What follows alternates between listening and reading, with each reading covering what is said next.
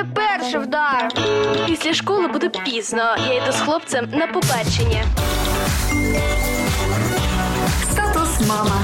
Кожного разу новеньке.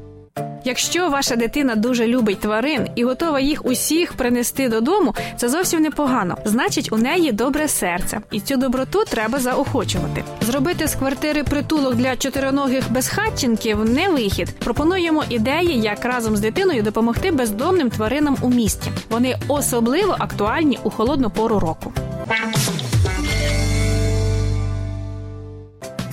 Спосіб номер один нагодувати. Тепла їжа допомагає тварині зігрітися і пережити холод. Ось кілька простих правил. Підгодовувати тварин краще на деякій відстані від будинку, якщо ви не плануєте взяти їх до себе. У мороз не пропонуйте кішці з вулиці сухий корм. Після нього тварині треба пити воду. Не давайте собакам курячі трубчасті кістки. Вони розламуються на гострі скалки і можуть серйозно поранити горло та шлунок тварини. Спосіб номер два зігріти. Для цього згодяться стара ковдра, пальто і коробка чи ящик замість буди.